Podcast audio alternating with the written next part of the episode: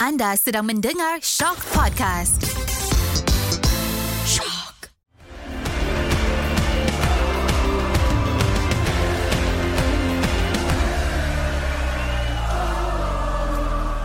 It is official. Ultra Squatchy is back for season 2.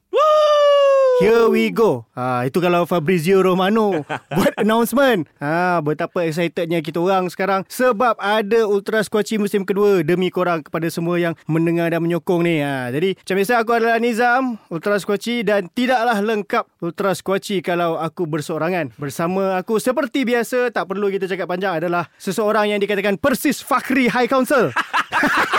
Setan.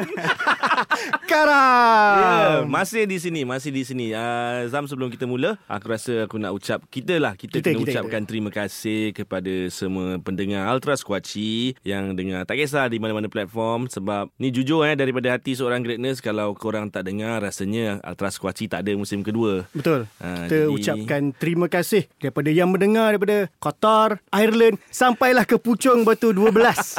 ha, jangan ingat kita orang tak tahu korang pada Puchong Batu Ya. 12. Sebenarnya Puchong Batu 12 ni lagi jauh daripada Ireland tu. Jadi terima kasih banyak-banyak sokongan anda ni kami aku dan Nizam lah akan akan cuba yang terbaik bersama dengan producer kami ni. InsyaAllah. Kau, aku dan juga producer kita lah Nura. Kita kena sebut. Ya, Nura. Yang kita tak sebut, dia adalah orang penting. Ha. Jadi untuk membuka kita punya episod ataupun season 2 ni, kita bawakan seorang pengulas yang sedang meningkat naik. Dia terkenal season lepas kan dengan dia punya caption tu. Ya. Bagaikan Phoenix bangkit dari abu. Betul. Uh, masa tu dia dengan dia collaboration dengan M Nasir.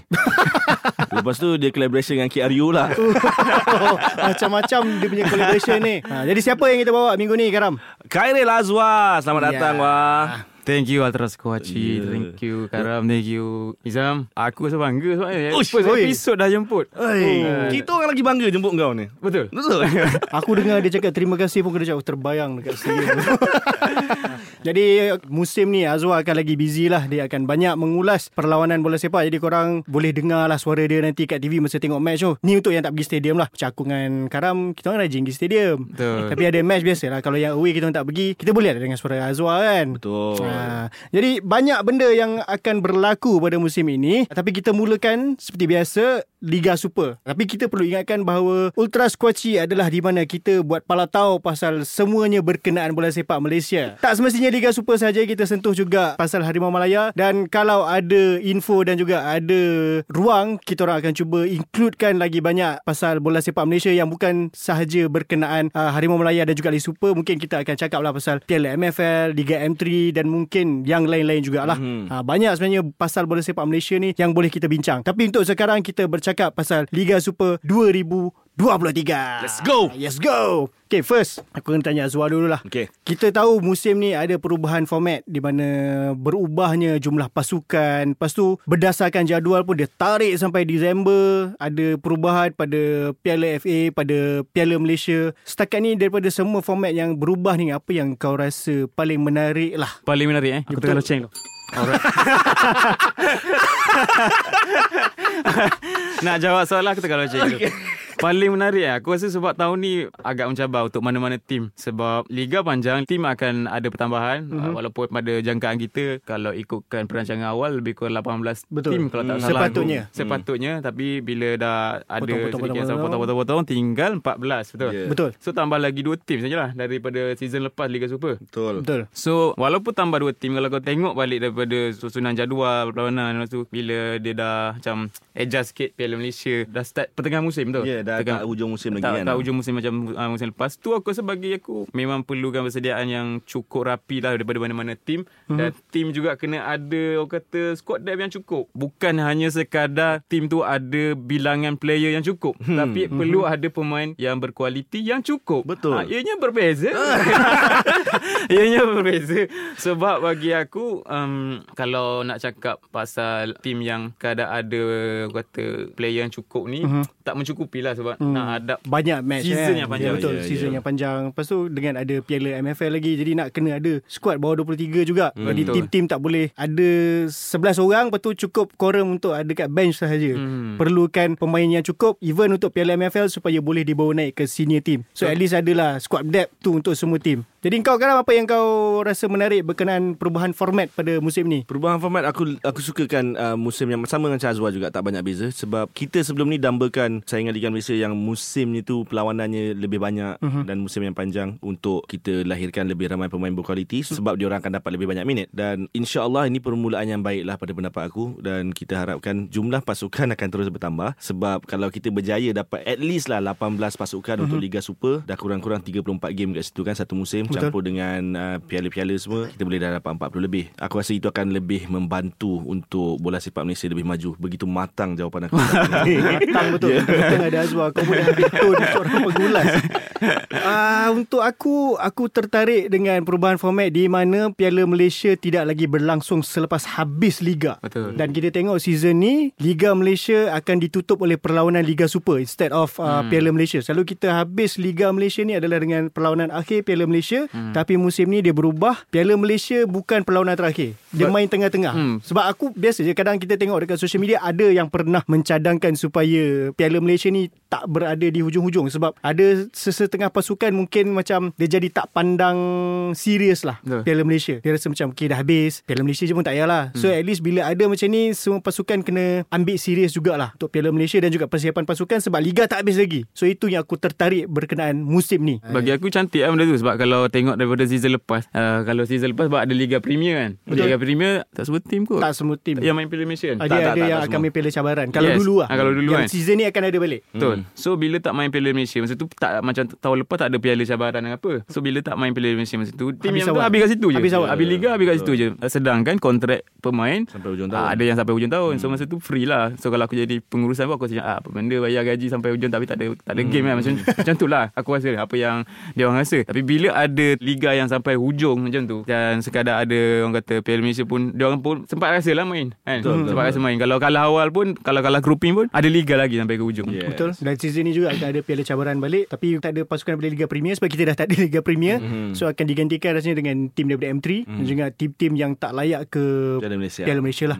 Jadi at least tak adalah semua akan habis. Bila habis Liga Ataupun tak capai ni Terus tak boleh main kan Tapi itulah nak tahu gak Macam mana dia susun nanti Sebab mana tahu ada perubahan. Let's say Kalau setiap posisi Pasukan tu dia Rapat kan Macam mana dia nak determine tu nanti? Mana main Piala Malaysia Mana main Piala Cabaran time tu? Dia akan determine tak silap aku ada game week. Dia ada game week dia ada game week yang uh, MFL akan tentukan. Contoh aku pun tak berapa ingat sebab masa briefing tu banyak banyak maklumat yang dibagikan. Uh, katalah selepas minggu ke-12 game week uh, so kedudukan Dia ambil terus nanti. dia ambil terus daripada kedudukan tu untuk layak ke Piala Malaysia so, uh, uh, sebagainya lah macam tu. Jadi menarik lah benda tu lah macam kau cakap tadi Anizam menarik sebab benda ni kita tak pernah buat sebelum ni Piala Malaysia hujung-hujung dah habis dah habis Dia liga penutup baru lah, start. dia penutup. penutup. So something different and aku yakin tak adalah kot lagi dengan pasukan kami sasarkan satu piala. So dia dah tak boleh cakap macam tu lah.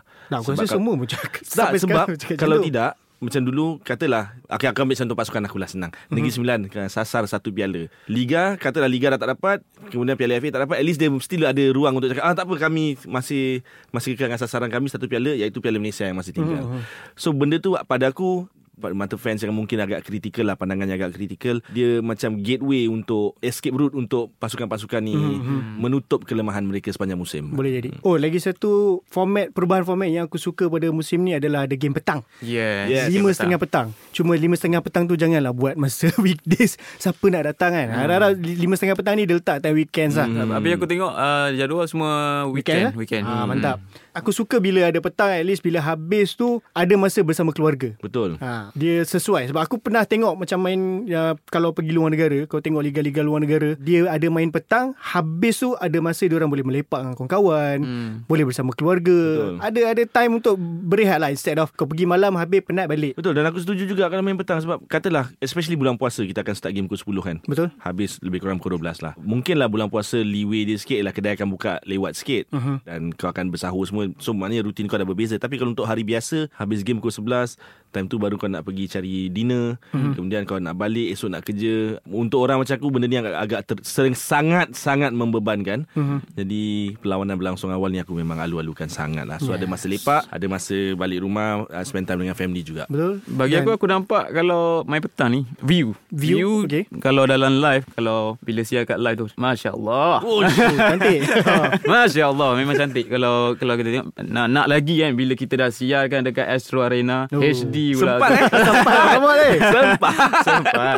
So nak, nak pula Stadium tu stadium yang cantik kan. Bagi contoh lah SSI lah kan. Bagi contoh SSI uh, Memang kata View tu cantik. Aku nak tengok masa Kalau yang Liga Juara-Juara Asia Ya, kan, ya, Yang dia main petang, Yang main petang tu kan. Hmm. So, Cantik. okay, so kita semua suka lah eh. Jadi kita, Aku sangat suka kita, lah. kita, aku menantikan first match pukul 5.30 petang ni aku nak pergi rasa. Walaupun mungkin sedikit panas lah banding kau tengok malam. Tapi at least habis game ada masa Ya, nak ada lepak. yang. Dan mungkin tidak akan adalah orang macam cakap pasal oh lama clash dengan game EPL. Hmm. Ha, ada main petang dah ni. Tapi EPL nanti- tak ada main petang 5.30. Aku tak nak lah nanti keluar alasan yang, yang lebih yang lebih canggih macam oh petang-petang kan bawa family keluar jalan-jalan. Padahal sebelum ni tak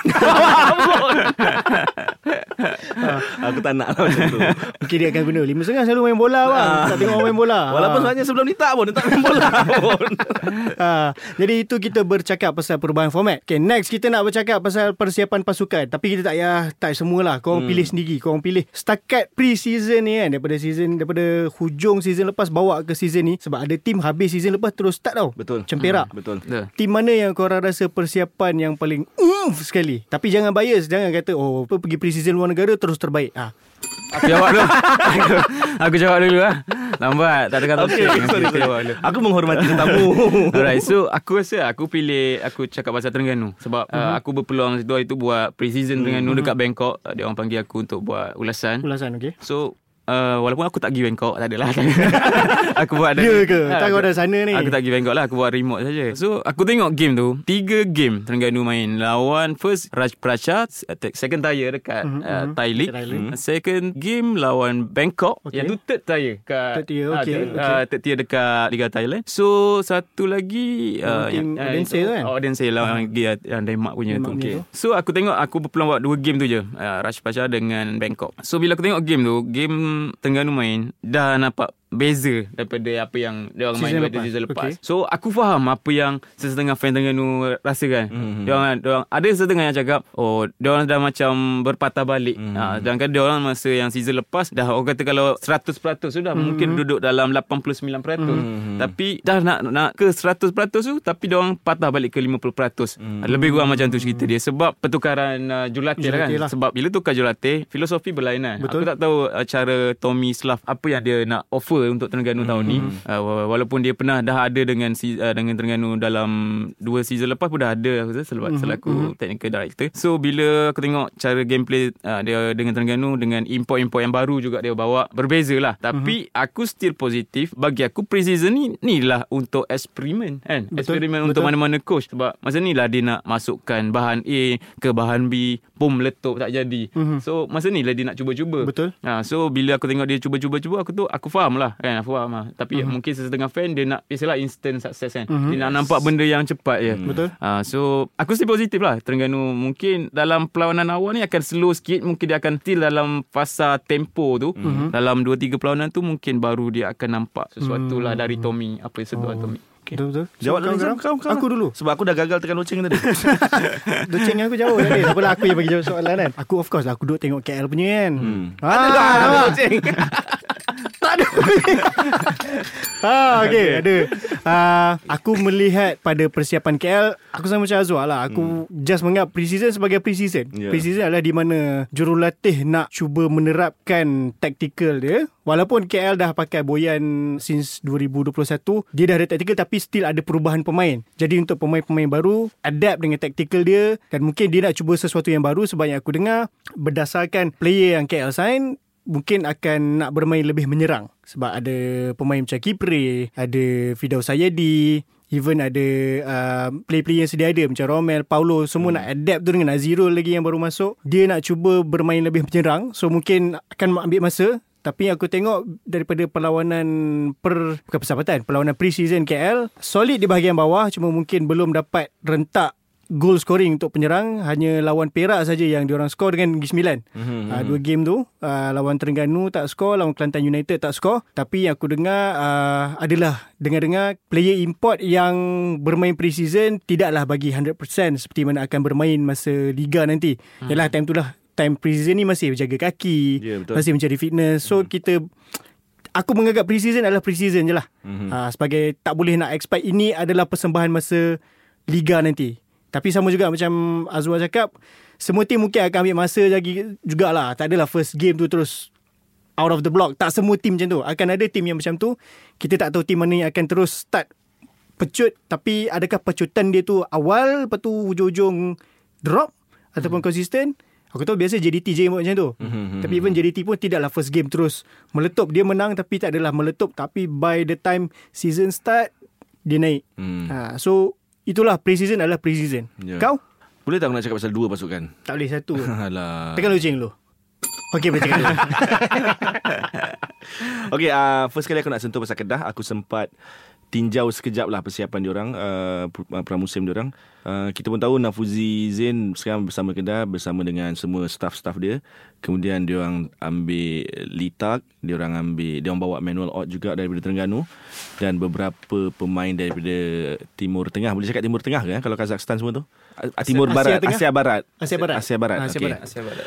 Aku pergi menonton perlawanan diorang lawan skuad projek FM MSN. Uh-huh. Okey, memang dia lawan skuad yang muda, tapi aku suka attitude yang yang para pemain Kedah tunjukkan lah dalam padang masa tu. Aku rasa diorang memang terus, aku rasa ni coach Nafuzi sendiri yang cakap tak ada kesian, no no mercy, no remorse, killer instinct sepanjang 90 minit tu. Aku rasa uh-huh. Litak main macam main dengan Malaysia dia intensity dalam pada perlawanan tu. Uh-huh. Diorang menang 6-0 tak silap aku. Uh, aku rasa preparation diorang sangat mantap lah untuk Kedah untuk Kedah. Jadi kalau musim ni aku takkan terkejut kalau Kedah mencabar kot. Boleh boleh mencabar lah untuk kejuaraan. Bukan belum belum merebut, mencabar uh-huh. lah. So Kedah kemudian of course aku kena cakap pasal Negeri Sembilan uh-huh. yang begitu banyak masalah. Um, musim lepas Negeri Sembilan tamatkan saingan liga di tempat keempat, overachieve terlalu overachieve aku rasa uh, sasaran awal ialah kekal di Liga Super tapi tahun ni dan benda ni pun daripada tahun lepas aku dah cakap yang sangat sukar untuk Devon dan para pemain mengulangi pencapaian musim lepas uh-huh. berada di tempat di tangga keempat. Kemudian tahun ni hilang tonggak utama dengan sangat banyak. Hilang Shihan hilang Kuzaimi PE Shihan Shihan. Shihan. Shihan Negeri Sembilan. Tak kenal lah Shihan Negeri Sembilan. Shihan uh, hilang Huzaimi PE uh, Dan diorang tak sambung kontrak penyerang Luis Gustavo. So aku rasa Okay lah Shihan dengan Huzaimi PE tu mungkin lah ada uh-huh. Dah dipancing pasukan lain tu aku boleh terima. Tetapi untuk tidak menyambung kontrak Luis Gustavo Pada aku kurang bijak. Uh-huh. Pada aku sangat kurang bijak. Tapi dah jadi nak buat macam mana Kemudian ada satu lagi berita yang baru keluar semalam Akan ada pemain daripada Singapura Safwan Bahrudin. Aku rasa Safwan uh-huh. Baharudin untuk sertai Negeri Sembilan dan aku Kurang gemar. Sangat-sangat skeptikal dengan benda-benda macam ni. Okay. Dan persiapan aku tak faham kenapa pasukan Negeri Sembilan especially bila every time nak start musim mesti dapat player import lambat. Uh-huh. Lagi 2 3 hari nak start liga pun masih belum Tak finalize aku squad. dah dua orang sign kan? Uh, Ya, sekarang ni dah ada empat. Anselmo Casagrande. Casagrande dan juga seorang lagi Brazil juga kan? Brazil juga. So kalau Safwan kalau betul lah Safwan Baharudin, dia akan jadi pemain kelima. Terlalu lambat aku rasa mungkin faktor keuangan tapi kalau nak cakap pasal faktor keuangan, tiap-tiap tahun kita cakap faktor keuangan kan. Betul. So kalau Einstein pernah berkata kalau kau buat benda yang sama dan mengharapkan keputusan berbeza, kau gila. jadi mungkin inilah yang aku nak cakap kepada pengurusan Negeri Sembilan kalau nak keputusan yang berbeza buat benda berbeza lah. Mhm, Dan aku expect Negeri Sembilan untuk struggle sangat-sangat struggle musim ni. Uh. Tapi Tough kalau position cakap pasal, pasal Negeri Sembilan lah, aku kalau tengok daripada sudut positif dia, aku nampak Negeri Sembilan ada player lokal yang mantap-mantap. So bagi aku lah, kalau tengok daripada local player sebab Ha. uh, Devon suka dia main tiga back four kat belakang kan. Ha. Right, so tiga kat belakang lepas tu aku suka bahagian kiri kanan tu, wing back. Okay. Sebab dia ada seorang lagi tambahan dekat belah kiri Philemon Anye. Yes. Hmm. Ha, yang tu sebab aku aku tengok aku suka tengok dia main masa la- dia dengan PJ City dulu. Mhm. Yep. Ha, dia ada speed, dia ada strength, lepas tu dia ada orang kata stamina yang tinggi lah sebab dia nak main support atas Yes, bawah atas yes. bawah atas bawah kan. So bila dia ada benda tu So Devon pula Orang kata macam Perlukan Kuderat macam tu lah. Kuderat macam tu Sebab Energy dulu macam tu. Ada Zam, uh, Zamri dengan Cik Rashid saja Yes. yang Untuk kiri kanan Betul. kan. So dia ada tambahan lah hmm. Sebab itu pun lawan KL Aku tengok dia yang main dulu Hmm. Hmm, sebelum kena ganti dengan Zamri. Penambahan yang sangat baik lah. Aku setuju awak. Penambahan yang sangat baik untuk bahagian wingback sebab macam kau cakap sebelum untuk musim lepas kebanyakan crosses datang daripada wingback crosses crosses yang berkualiti ni untuk disudahkan penyerang kan. Cuma kalau Nizam ingat lah musim lepas aku cakap Negeri Sembilan problem midfield. Mhm. Tahun ni aku rasa insyaAllah masalah tu selesai. Satu selesai. Kenapa? Uh, uh, dia dah ada Hasbullah masuk, ada Hafiz Ramdan, ada Zain Abidin. Tapi sekarang problemnya striker.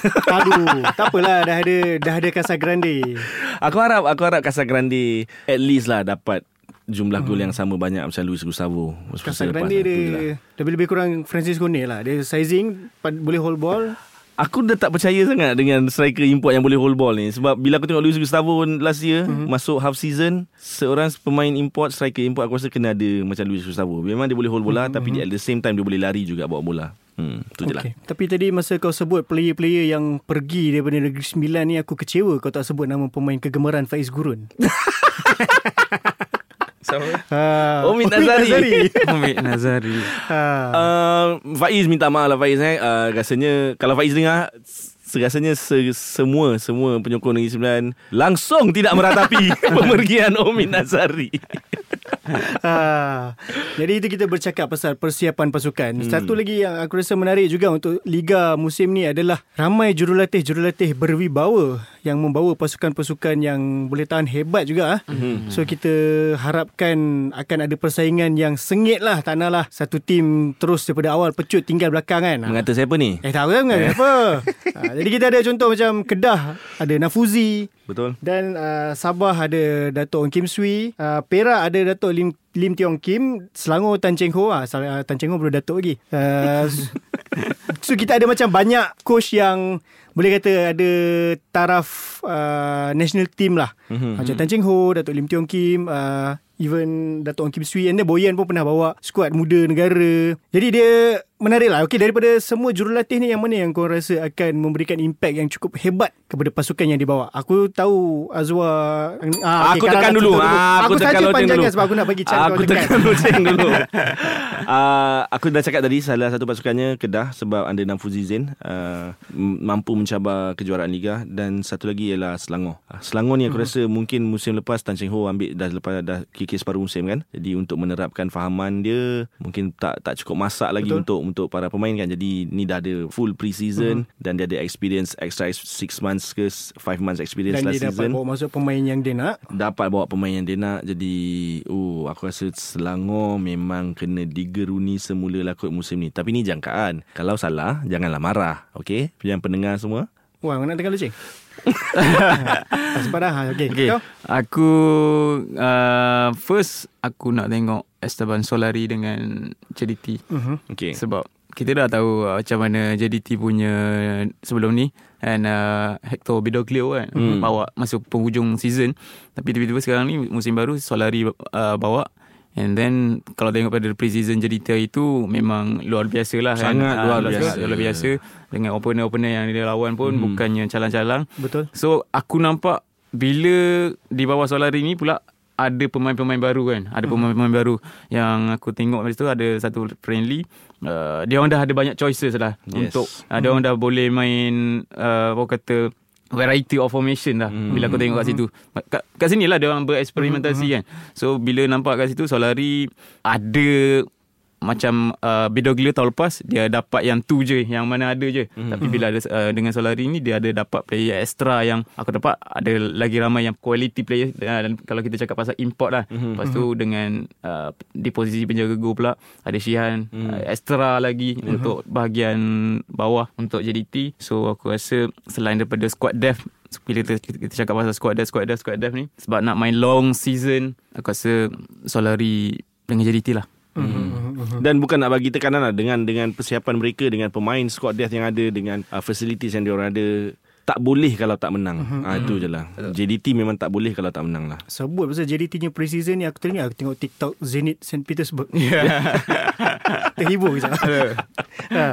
Okay untuk aku Aku tertarik nak tengok uh, Dua tim lah First mestilah tim aku sendiri okay. kan. Boyan Sebab Ni first time Boyan dapat apa yang dia nak Okay. Sebelum ni dalam dua season lepas Pernah aku berborak dengan orang KLCT Masa first Boyan pegang Dia pernah cakap masa tu Okay Ni 11 atas padang ni Dia terpaksa mainkan Indra yang umur dah dekat 40 Hmm. 90 minit. Dia tak ada choice untuk tukar langsung. Betul. Semua player yang ada di bench adalah player yang Mungkin tak sama level lah Ataupun yang muda. Yes. So dia bising benda tu. But this season Dia dapat satu squad yang cukup besar. Dia boleh rotate Ikut apa yang dia nak Striker je dia dah ada Romel Hmm. Dia ada Kipre Dan dia ada Kayon Dan sekarang ada Hakimi juga Hmm. Hakimi dah mungkin tak perlu bermain di bahagian winger dah Sebab winger ada Patrick Raikap Ada Partiban Sekarang dah sign Saravanan juga Hmm. Even Zafri boleh main situ Punya ramai uh, Fullback Nazirul Naim baru masuk Betul. Dia bersaing dengan Declan Lambert And ada Kamal Azizi Ada Anwar Ibrahim Bukan Perdana Menteri Cik lawak ni dah banyak kali tapi still kelakar kau tu. Aku pun tak faham.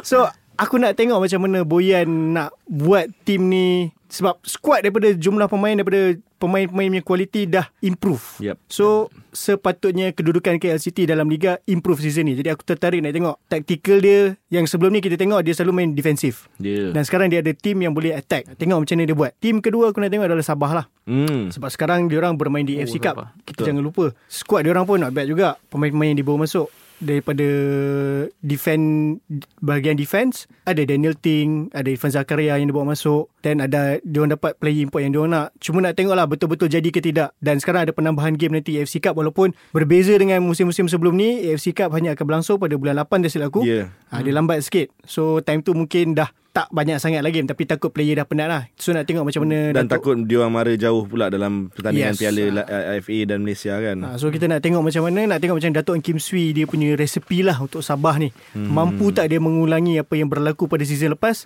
Sebab season sebelum tu Sabah berada di Tangga-tangga yang bawah Dan relegation bila Datuk battle. Kim Swee masuk Pada musim lepas Pap nombor 3 So nak tengoklah season ni macam mana Mhm. ha, Jadi itu dua coach yang aku nak tengok Macam mana Apa yang diorang boleh buat Dan aku expect Big things lah Sebab dengan squad yang diorang ada sekarang Hmm. hmm. Jadi itu kita bercakap pasal coach Ni kita nak bercakap pasal player pula Okay. Okay, dalam Liga Malaysia ni dengan perpindahan pemain yang dah berlaku daripada habis season lepas ada yang announce awal sampailah ada yang announce lambat. Setakat ni player mana yang berpindah, bukan yang sedia ada, yang berpindah yang paling menarik hati korang tekan lucing. Kena pilih jawapan tu. Kena Ya, pilih Azwar jawapan lah. Azwar lah. Ha, Azwar. Aku terkejut bila aku nampak berita Adisa Kraison ke Terengganu. Oh. Sebab masa tu nah, Ni nak jadikan cerita yang Panjang sikit Editor kena potong aku. Kalau dia tak nak part ni Dia potong lah Alright So masa tu aku ada khusus uh, Masa ni kerja lama aku lah Aku Ah. ada khusus Okay. Ada khusus tu Aku duduk satu hotel ni Tiba-tiba Aku tengok ada Segerombolan player-players Thailand Duduk satu hotel tu. Masa tu aku nampak lah Adisa Ada Siapa ni Captain tu? Teraton Teraton, Ah, Teraton, Teraton Teraton, semua Sempatlah bergambar apa semua kan. Lepas tu Esoknya aku nampak berita Terengganu sign Adisa. Aku cakap Eh kenapa aku tak tahu berita ni? Sebab aku tak ambil gambar dengan Adisa Alright so, Tu cerita dia. Sebab aku terkejut Sebab macam mana uh, Walaupun uh, Kita boleh katakanlah Adisa bukanlah Waktu macam prime dia Betul. dulu kan Dia dah slow sikit. So dia datang sini. Tapi dia dari satu kelab yang Orang kata kelab besar juga Dekat Thailand Sebelum dia datang ke Terengganu. Aku tak tahu apa yang membuatkan dia Berminat untuk Ni selain daripada gaji. Ha, Selain daripada gaji. Aku tak tahu apa lagi yang Buatkan dia berminat. Mungkin uh, Nasi dagang ke apa Tak tahu. Dia tertarik Ah, nak tahu. bersahabat dengan Jordan Mintah. Ha, mungkin. So bila nampak dia ke Terengganu Aku macam Wah aku nak looking forward lah. Apa benda dia yang dia boleh bagi kat Terengganu kan? Ya. ha, Sebab Yelah Terengganu pun nak main AFC semua. Bila Tengok pre-season hari tu Aku tak nampak sangat Apa yang Dia boleh offer. dia boleh offer Aku tak nampak Aku nampak dia struggle lagi mm-hmm. Dalam pre-season Terengganu hari tu So uh, Bila Biasalah fans kan Macam aku cakap mm-hmm. tadi Instant success kan Dia, nak, dia, dia orang Still nak nampak Nak tengok Oh Kenapa dia Arisat main gini ya? dia dia macam tu Dia lebih kurang macam tu lah Aku baca komen Tapi aku keluarkan Bahasa Okay, okay, lah. okay. ha, Kenapa Arisat main gitu Macam dah macam player Thailand pun ha. Tapi Arisat datang ke Terengganu ni Selaku orang kata pemenang Piala AFF baru-baru ni lah kan. Walau dan dia dah ada skor 2 3 biji. So bila tengok daripada pre-season itu tak nampak lagi apa yang kualiti sebenar Adisak dan aku still berharap dia show something lah untuk untuk Terengganu untuk kebaikan tim Terengganu juga. Oh, cakap pasal Hadisak ni kalau aku nak tambah sikit um, aku rasa kalau dia eh, musim ni lah dia beraksi dengan Terengganu aku tak jangka dia akan dapat banyak gol tapi dia akan jadi macam kalau kat Liverpool dia jadi Bobby Firmino lah. dia yang akan bagi ruang untuk untuk pemain lain lah jaringan gol tu pendapat Okay, aku lah okay, kau nak sebut dia jadi walkway horse. lebih kurang lebih kurang so itu kau punya itu je lah aku rasa aku Adisak juga. Oh kalau pemain bukan Adisak lah Tapi pasukan yang sama Siapa? ha. Liridon Krasniki Oh. Hmm. Terkejut juga ke? Aku sangat terkejut Aku sangat-sangat terkejut First kali aku terkejut Dia pergi Terengganu Sebab sebelum ni dah bermusim-musim Dia dikaitkan semula dengan pasukan Kedah Itu first Yang kedua Bukan terkejut Tapi aku skeptikal ialah boleh ke kau main lagi sebab kita kena ingat eh dia mus- musim terakhir dia di Kedah dia dah diangkat macam legend dah kat sana. Uh-huh. Kemudian dia pergi JDT uh, kurang minit permainan kemudian dah dilonkan untuk beberapa musim ni dia dilonkan keluar dan tak banyak beraksi juga. So bila kau kurang minit permainan sebagai seorang pemain tak tahulah kalau dia ni genius macam Messi ke macam Ronaldo tak main pun still boleh perform. Benda tu akan menjejaskan uh, prestasi kau lah. So itu yang aku Liri- Liridon Krasniki lah kalau Liridon kalau dibagi pilihan aku nak tengok betul ke dia boleh main lagi dan betul ke dan mampukah dia merebut tempat dalam kesebelasan utama Terengganu. Kau Zam?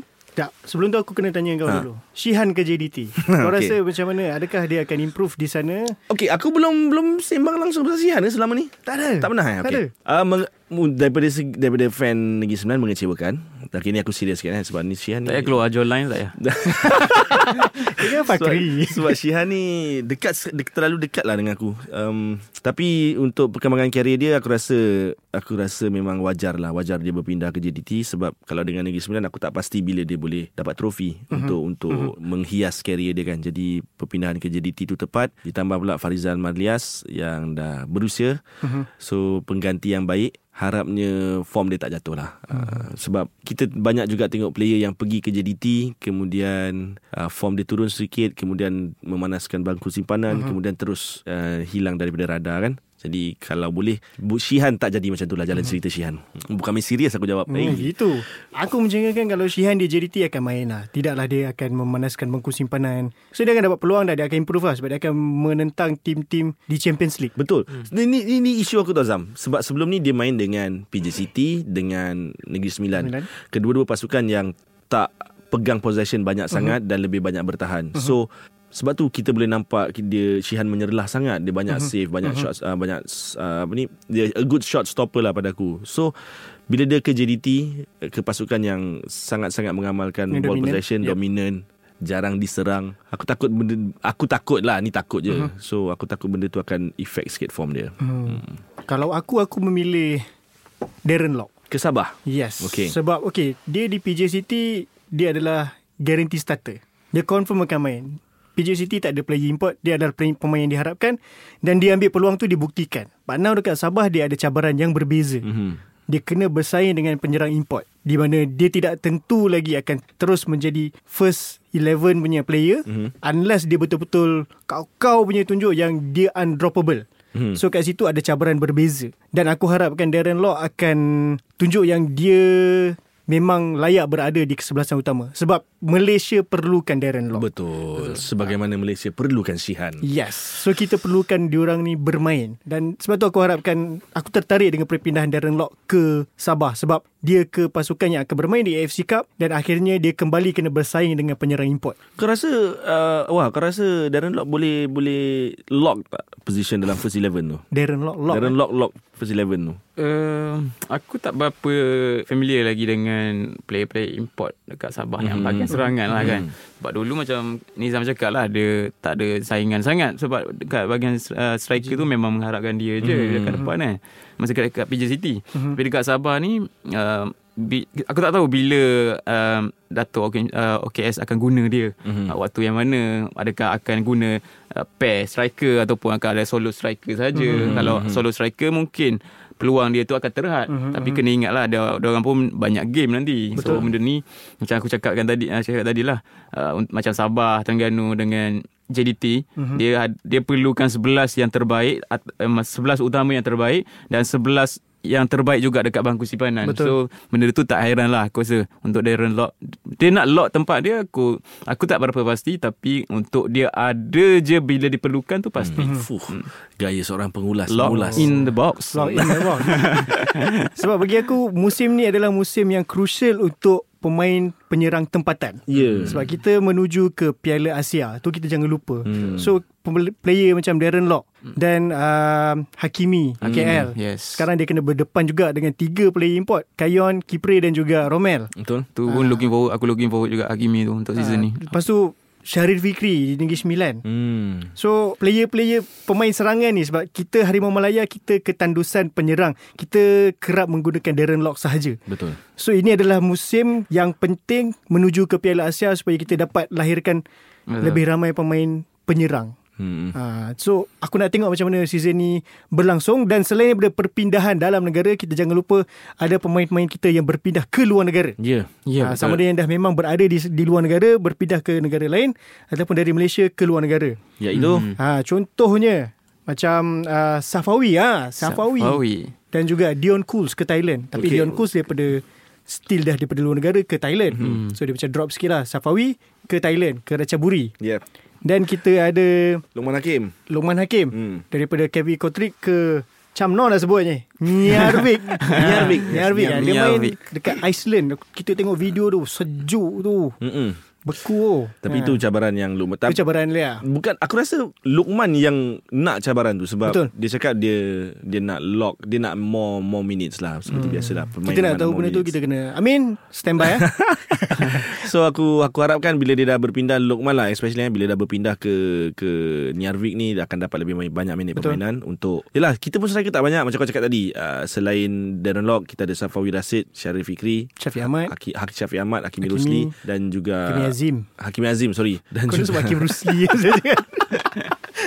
dan juga Lukman ni lah. Tapi uh-huh. kalau kau perasan yang pure striker cuma Darren Lock yang player striker-striker lain ni strike walaupun striker dia orang still boleh main number 10 dia orang still boleh main Betul. dekat dekat bahagian sayap kan. So kenalah Lukman kenalah kot aku rasa kena Betul. dapat minit permainan supaya lebih banyak option untuk Kimpan kau pilih nanti. Betul. Dan lagi satu kita jangan lupa Kogi ke Korea. Oh ini Oh, pun satu lupa. satu perpindahan yang mengejutkan juga. Chongbuk ah. Chongbuk. Chombuk. Um, Confident. Chongbuk. Ya, Chong Chongbuk Cheongju. Ha, Chongbuk Cheongju. ah. Ha, dia ada. Tu dah macam di China lah. Gede. Hanya. Yo. Sese. Ya, lebih setengah jam weh. okay, okay, wah aku nak tanya sikit lah sebab aku tahu uh, kau ada hubungan yang agak baik juga dengan Safawi Rasid. Ada tanya khabar dia kat sana? Sekejap aku call eh. Uh, macam mana dia kat sana? Pawi aku rasa benda yang cukup positif lah apa yang Pawi buat lah, sebab dia dia dia dia tahu ada minit permainan dia dekat JDT dah aku kata sangat-sangat limited dan bila kita pun nampak bila dia bagi peluang kat Pawi masa season lepas pun uh, ujung-ujung permainan Yeah. kan dalam 10 minit terakhir 20 minit terakhir. And masa tu aku nampak dia cukup try hard Hmm. dia cukup try hard. Bila bila seorang pemain ni try hard sangat nak tunjukkan yang dia still boleh main, adakah ada benda yang tak jadilah. Ah, Ah, so tu yang personally aku nampak lah. Bila nak try hard nak tunjuk dia tak pergi ke nak kata benda yang betul. Bila dia nak buat tu tak asyik tak jadi. Penalty pun tak masuk. Ada last tu kan aku- kalau aku ingat tu. Penalty pun tak masuk. Jadi bila dia dia loan ke Ratchaburi kan? Ratchaburi betul? yeah. Ratchaburi nampak kan? Nampak dia dia enjoy the game dia enjoy dia punya life kat sana. Dia pun macam dia dah orang kata mungkin dia dah, dah nak ke arah diri dia balik Aku boleh bagi ayat lah untuk kau untuk situasi tu. Ya. Diberi nafas baru. Diberi nafas baru betul. Diberi nafas baru ibarat baru uh, lepas kosok gigi. so aku nampak benda tu lah uh, kat Bawi. So aku selaku eh lah tak adalah kawan baik ke apa Kenal tak- lah, kenal lah kenal. kenal. Uh, aku happy lah tengok dia benda yang macam tu. Hmm. So kita ucapkan selamat berjaya kepada semua pemain-pemain Malaysia yang berkelana ke luar negara, harumkan nama Malaysia di luar negara. Yang datang ni Yang datang yang dari luar negara balik sini Siapa? Hadi. Hadi. Ah, Hadi Fayad. Oh, Hadi yeah. Fayad. Hadi Fayad. Ah, tu. Nak cakap apa tu? Macam awkward dah tadi. Itu pun kita nak tengok juga sebab Ah, akhirnya dia dapat bermain. Ya, ya, Ah, Sebab ya. dia dekat Jepun pun kurang minit permainan dan di, dia nak rebut juga per slot ke Piala Asia. Betul dan sebelum ni dia dah di label pengumpul jersey di sana. So dia kena ubah persepsi beberapa segelintir penyokong di Malaysia ni lah. Sebab kau cakap tadi pasal orang kata pure striker. Dia pure striker. Betul. Dia pure, Hmm. pure striker. So uh, ni season yang sepatutnya dia show something lah kalau Betul. dia Betul. nak dapat call up Malaysia balik. Dan based on tengok aku tengok dia punya permainan masa friendly lawan KL, Mhm. nampaklah dia punya effort tu. Ah, so hopefully dia dapat goal scoring touch dia bersama Perak lah. Okay. Dia berada dengan coach yang sesuai lah. Mm-hmm. Okay. Ah, Datuk Lim Tiong Kim mungkin boleh membantu dia untuk kembali menemui sentuhan jaringan dia. Ha. Hmm. Jadi so all itu, the best juga Adi Fayad eh. Yes, all the best juga untuk Hadi Fayad.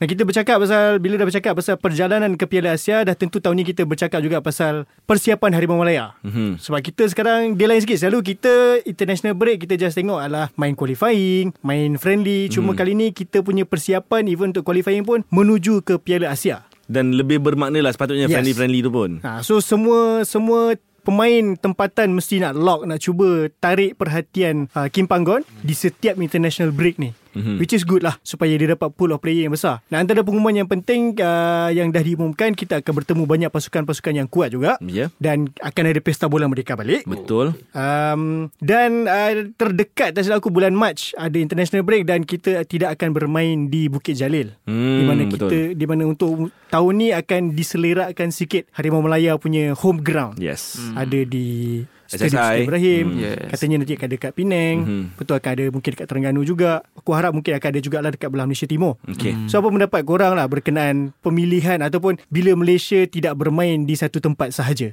Ha, Oi, wah, aku aku eh? tekan kan. Ah. Walaupun bukan aku yang tekan. aku nampak benda ni menarik lah sebab kalau kau kalau kau mention tadi pasal adakah uh, venue akan ke Pantai Timur kan. Hmm. Yang selatan tu kita dah confirm kan akan main kat SSI. Betul. So kita kena ingat uh, ada yang fans dekat uh, belah-belah selatan dia tak berpeluang tau nak ke Bukit Jalil kalau Betul. nak rasa nak rasai sendiri Betul. bila Harimau Malaya main and then ada peluang tu Malaysia main dekat uh, dekat selatan dekat uh-huh. Johor so tu baguslah untuk fans-fans yang akan nak rasa kan macam mana sebab dulu sebelum ni aku cakap oh rumah Harimau Malaya semua dekat Aku Bukit Jalil. kenal orang yang cakap tu. Ah kenal. Uh. So sekarang rumah kena renovate. rumah renovate. So dia pindah-pindah. So sama juga kalau pergi ke Pantai Timur ada peluang untuk orang Pantai Betul. Timur yang mana memang betul-betul duduk belah Dungu, hmm. nah, Kuala Berang, nah, yang memang orang kata jarang lah nak keluar nak ke Betul. KL nak semata-mata nak tengok uh, game dekat Bukit Jalil kan. So bagus lah benda tu, cantik. Hmm. Aku setuju aku setuju dengan Azwar sebab uh, kita kita lah especially kita ni di Lembah Kelang kita dah terbiasa Betul. dengan kesenangan-kesenangan semua ni Yes. especially nak access match lah. So selalunya penduduk negeri lain yang kena berkorban travel jauh so kita tukar kita, tukar nak, role lah. ha, kita nak tengok pula adakah penduduk Lembah Kelang ni sanggup berkorban Mampu ke tidak travel, yes. Sama Sebab- seperti mana yang diorang buat. Satu dia memakan tenaga, masa dan juga wang. Wang betul? Tapi yang manisnya ialah perjalanan kau ke ke venue perlawanan tu aku rasa. So anggaplah ni macam away day korang dalam liga yang duduk di Lembah Kelang ni especially and nikmati perjalanan kat sini lah. Inilah masanya kau nak try pergi makanan yang kat negeri orang pula at Betul. least kan. Jalan-jalan lah. Jalan-jalan Mungkin boleh bawa family ya. kan. Kalau cuti ke. ah, minta cuti, kalau tak dapat cuti, tengok TV. je. Betul. Betul. Dan at least sebab kita selalu bising pasal padang Stadium Bukit Jalil teruk, Hmm. kemudahan ada yang tak berni. So ini adalah masa untuk betul-betul kita bersihkan dan settlekan masalah-masalah ni lah. Sebab Yes. kalau kita tengok pada international break memang takkan ada masa sebab renovation ataupun sebarang pembaik pulihan ni akan makan masa yang lama. Hmm, hmm, hmm. Jadi this is the time memang betul-betul akhirnya dapat dan kita beri peluang kepada sebab Malaysia ataupun Harimau Malaya bukan hak milik eksklusif Lembah Kelang Betul, sahaja. betul, betul. Itu kita kena ingat. Jadi kita boleh bawa ke seluruh negara bagi peluang kepada diorang juga untuk tengok Harimau Malaya depan mata diorang. Dan ini juga peluang untuk kita tengok match friendly penuh sebab kita tahu Bukit Jalil kapasiti dia besar, sangat Betul. besar. Mhm. Jadi kalau pergi di SSI 30,000 dan 35,000. So aku rasa jumlah tu logik lagi untuk kita penuhkan stadium dan kalau dalam TV nampak cantik lah. So Betul. ah tapi bila dah bila dah berada di luar Lembah Kelang ni harap-harapnya aku sangat-sangat berharap yang penyokong-penyokong ni penuhkan stadium lah kan? sebab kalau kat Bukit Jalil kalau nak tengok penuh final dengan kelayakan Piala Asia itu pun 60,000 je kan? Piala Asia hari tu. So Sebab ada stage tu Mm. so jadi aku aku memang sangat berharap yang bila uh, Harimau Melaya dah main selain di selain Bukit Jalil ni stadium boleh penuh lah. Hmm, okay, mantap, mantap. So sebenarnya sekarang kita dah lebih setengah jam. Karam kata nak setengah jam. uh, tapi sebelum aku menutup ni, aku bagi bagi tahu dulu- dululah Okey. perlawanan-perlawanan yang akan berlangsung pada minggu ni. Baik. Hmm. Lepas tu kita suruh Azwar buat prediction sekali Azam. Boring ah ramalan-ramalan ni. Cai. Tak, Azwar je kita tak payah. kita, kan? Lepas tu kita condemn dia nanti Oi, kalau salah. Aku kena Okay, kita bermula dengan of course lah the opener Yes. Piala Sumbangsih. JDT menentang Terengganu. JDT lawan Terengganu Hmm. Predict eh Kau predict ah? Predict Aku saja JDT menang lah 2-0 2-0. Oh, Hmm, aku rasa, predict? aku rasa JDT menang mudah sebab tereng, macam Azwar cakap tadi Terengganu masih belum sebati Betul. dengan Tomislav Tomislav. Stein Bruna. Sign bro nah. Stein Bruna. Ah, tu sebutan dia. Lepas tu um, tu satu-satunya perlawanan yang akan berlangsung pada hari Jumaat ni. Mhm. Dan pada hari Sabtu akan ada perlawanan Kelantan versus Kuching City. Perlawanan pertama 5.30 petang. Yes, excited. Ah. Let's go. So Kelantan Kuching City tak payah ramalan lah kita. Tak payah, Ah, jangan. kita aku sebut je. Ah, okay. Uh, dan ada Sabah menentang PDRM. Mhm. KL City bertemu Penang. Mhm. Perak bertemu Kedah. Ooh. Dan ada dua perlawanan pada hari Ahad. Selangor menentang Kelantan United dan Negeri Sembilan bertemu Seri Pahang. Okey, pilihlah satu game daripada semua game selain Piala Sumbangsih tu. Negeri kau nak, Sembilan, kau Seri nak Pahang. ramalkan. Okey, Negeri Sembilan. Negeri Sembilan Seri Pahang uh, ser- seri Tapi aku harap Negeri Sembilan menang Mhm. Sebab dendam aku di Darul Makmur Tahun lepas Masih belum terbalas yang kau on the way tu kan? Aku on the way aku, aku dapat tahu berita-berita yang tak sedap tu ha. Kalau korang yang fans baru Yang baru dengar Trust Kochi Cari balik lah Kau cari balik episod lepas Ada cerita dia uh, Dan aku nak Pemain Negeri Sembilan buktikan Kepada uh, Sri, uh, Pasukan Seri Pahang Dan juga terutamanya David Rowley Berani betul Dia membelakangkan Negeri Sembilan Dengan menjaringkan dua gol cantik malam tu Untuk kita raih tiga mata penuh di Paroi lah hmm. Kau ah? Aku pilih game Perak lawan Kedah. Okey. Sebab aku buat game tu Hari Sabtu. So dengar, Kedah lawan Perak, Azwar adalah komentator. Ha, Perak lawan Kedah. So aku harapkan uh, Game yang cantik Dari kedua-dua pasukan Dan uh, aku harapkan Kedah menang. Eh tak adalah. Kenapa Kedah menang? Tak adalah itu saja je. Eh, Jangan marah eh Fan Perak. Saya, saya seorang neutral uh, So Saya akan beri ya, InsyaAllah berikan Macam biasalah Ulasan-ulasan yang Yang baik-baik saja hujung dia slow. okay, last lah sebagai sebelum kita tutup. Apa harapan korang untuk Liga Malaysia 2023? Kau dulu, Azwar. Harapan Harapan aku Yang paling utama Aku harap tak ada pasukan yang ada masalah gaji lagi.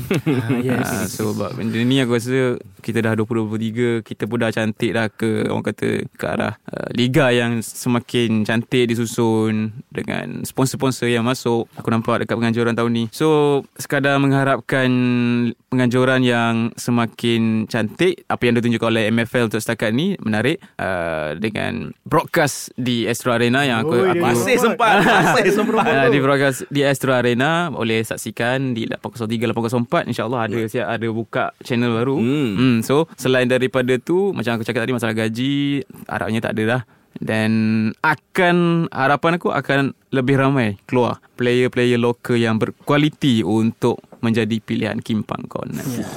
Kau, Karam? Harapan aku bukan one horse race. Hmm. Sebab aku rasa hikmah antara hikmah ketiadaan Liga Premier musim ni ialah pemain-pemain daripada pasukan Liga Premier tu boleh top up ke Liga Super dan kualitinya tu ada juga. Faham tak? Kalau sebelum ni hanya 11 pemain di atas padang yang berkualiti kemudian yang lain semua macam kau cakap di Nizam pemain muda ataupun tak sampai level. So aku harap pemain-pemain yang kehilangan pasukan lah di Liga Premier ni boleh boleh jadi penambahbaikan yang sangat bagus untuk untuk pasukan Liga Super untuk mencabar JDT 9 tahun dah. Bukan aku bukan benci JDT, aku kena buat disclaimer dulu. Aku bukan benci JDT, tapi dah macam Bundesliga dah ni 9 tahun straight kau menang ni. Ha, dan kita tak boleh nafikan dia orang favourite untuk menang kejuaraan ke-10 berturut-turut tapi pasukan lain kena step up lah. Sudah sampai masanya pasukan lain step up. Itulah harapan aku.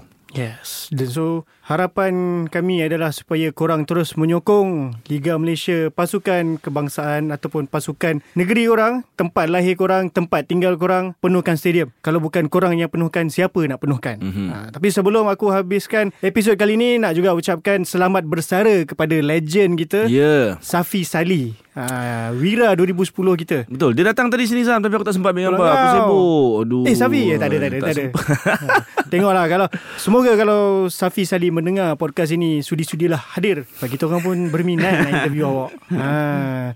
Jadi itu sahaja daripada kami untuk episod pertama Terima kasih kerana terus menyokong Ultra Squatchy Jangan lupa terus dengarkan kami di Shock, Spotify dan juga Apple Podcast InsyaAllah episod 2 lagi best. Ha, kita InsyaAllah. nantikan apa yang ada. Jangan lupa. Terima kasih dan selamat menyokong Bola Sepak Malaysia.